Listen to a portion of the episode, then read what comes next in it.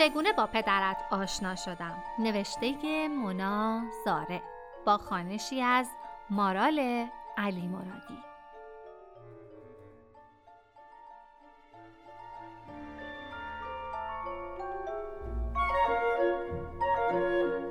قسمت 24 نامه شماره 24 داماد شبکار. وقتی در زندگیت به میزان کافی گند بزنی یا باید بمیری یا خودت را به مردن بزنی. اولی که هیچ هنوز آرزو داشتم ولی دومی را خوب پایه بودم. اینکه خودم را سر بدهم زیر پتو و روی شکمم بخوابم و صورتم را فرو ببرم توی بالشت بلکه کسی هوا برش دارد و بخواهد نازم را بکشد و زندهام کند. و خب آنقدر مهر و توجه والدین روی شانه هایم سنگینی می‌کرد که بعد از سه روز سراغم را گرفتند و مامان یادش آمد آخرین بار داشتم می‌رفتم دستشویی یعنی سه روز پیش من را کنار در دستشویی دیده بود و سه روز بود دنبال تصویر جدیدی از دخترش نمیگشت. میدم داشت سوراخ می‌شد و اکسیژن زیر پتو به حداقل رسیده بود که چیزی کوبیده شد توی کمرم.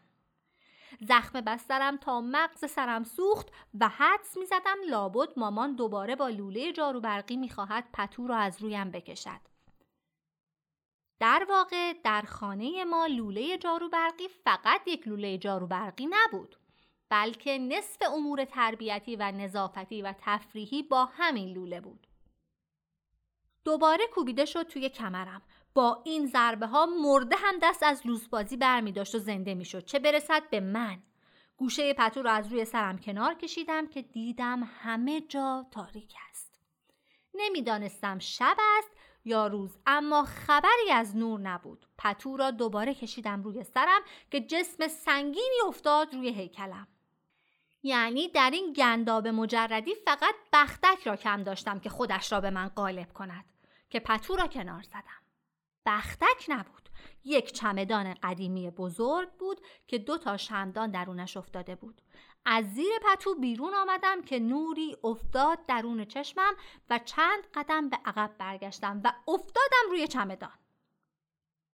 باورم نمی‌شد اما مردی با طول دو متر که شانه های پهنش بین چهارچوب در گیر کرده بود با یک جوراب زنانه روی صورتش که دماغش زیرش مچاله شده بود روبرویم ایستاده بود صدای خسخس نفس کشیدنش از زیر جوراب به گوشم می رسید. نمی‌دانستم جیغ بزنم یا قش کنم.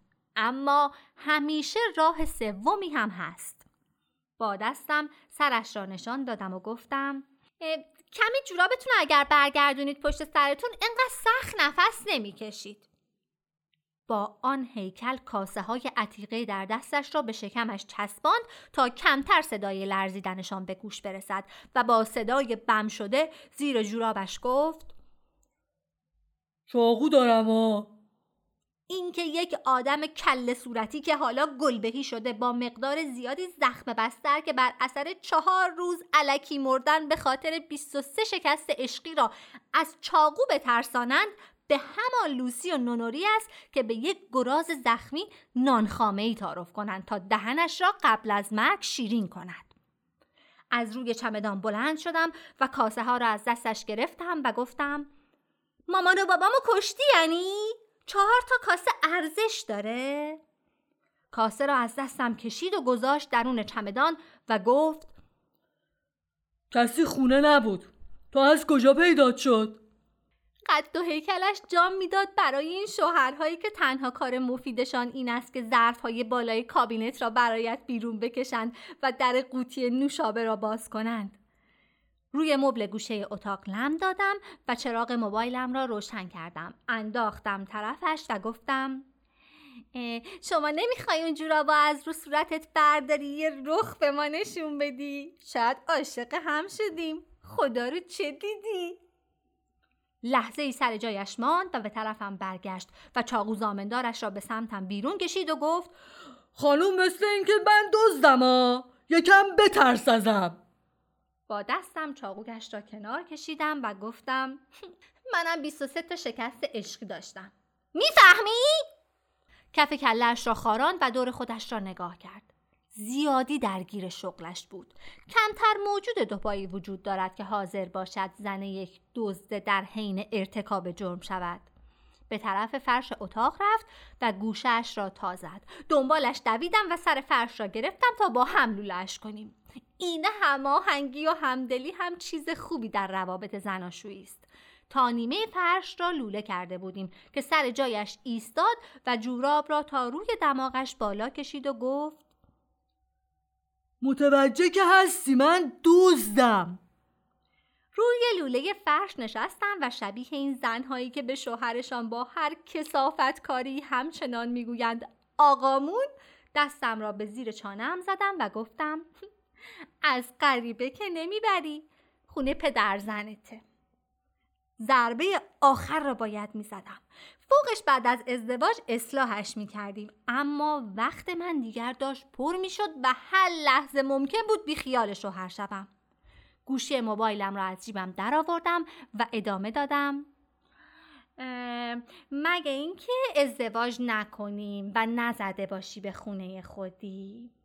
اون وقت باید زنگ زد به پلیس.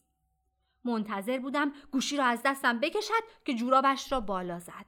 صورتش پر از زخم چاقو بود و یک تکه دماغش معلوم نبود به کجا گرفته بود که کنده شده بود.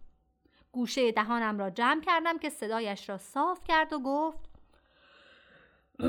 خانم درست من دزدم ولی می‌خواستم به زن آیندم بگم مهندس منابع زیرزمینیم. تحصیلات و مطالعه و اصالت خانومم هم واسم خیلی مهمه که به شما نمیاد که داشته باشی. اگه اجازه میدی دزدیمونو بکنیم تا نکشتیمتون. در طول زندگیم فقط یک آفتاب دوز برایم ایش و ویش نکرده بود که آن هم آن شب محقق شد. خبر نداشت. به خاطر خرابکاری های من تلفنمان به بیسیم کلانتری محل وصل است. تا هر وقت گندی زدم مامان شماره دو را بگیرد. عدد دو را گرفتم و فقط گفتم حق با تو خیلی ازم سرتری. لیاقت تو ندارم. میم آخر جمله ام را نگفته بودم که گاز اشکاور را انداختن توی اتاق. این کلانتری ما هم از وقتی من تو شکم را خیس می کردم و مامان زنگ می‌زد پلیس تا امروز فقط بلد بودن گاز اشکاور را بیاندازند وسط اتاق. و خب اگر همه اینها را فراموش کنی می توانی در نامه بعد بالاخره منتظر خواندن ماجرای عروسی هم باشی. تا بعد. مادرت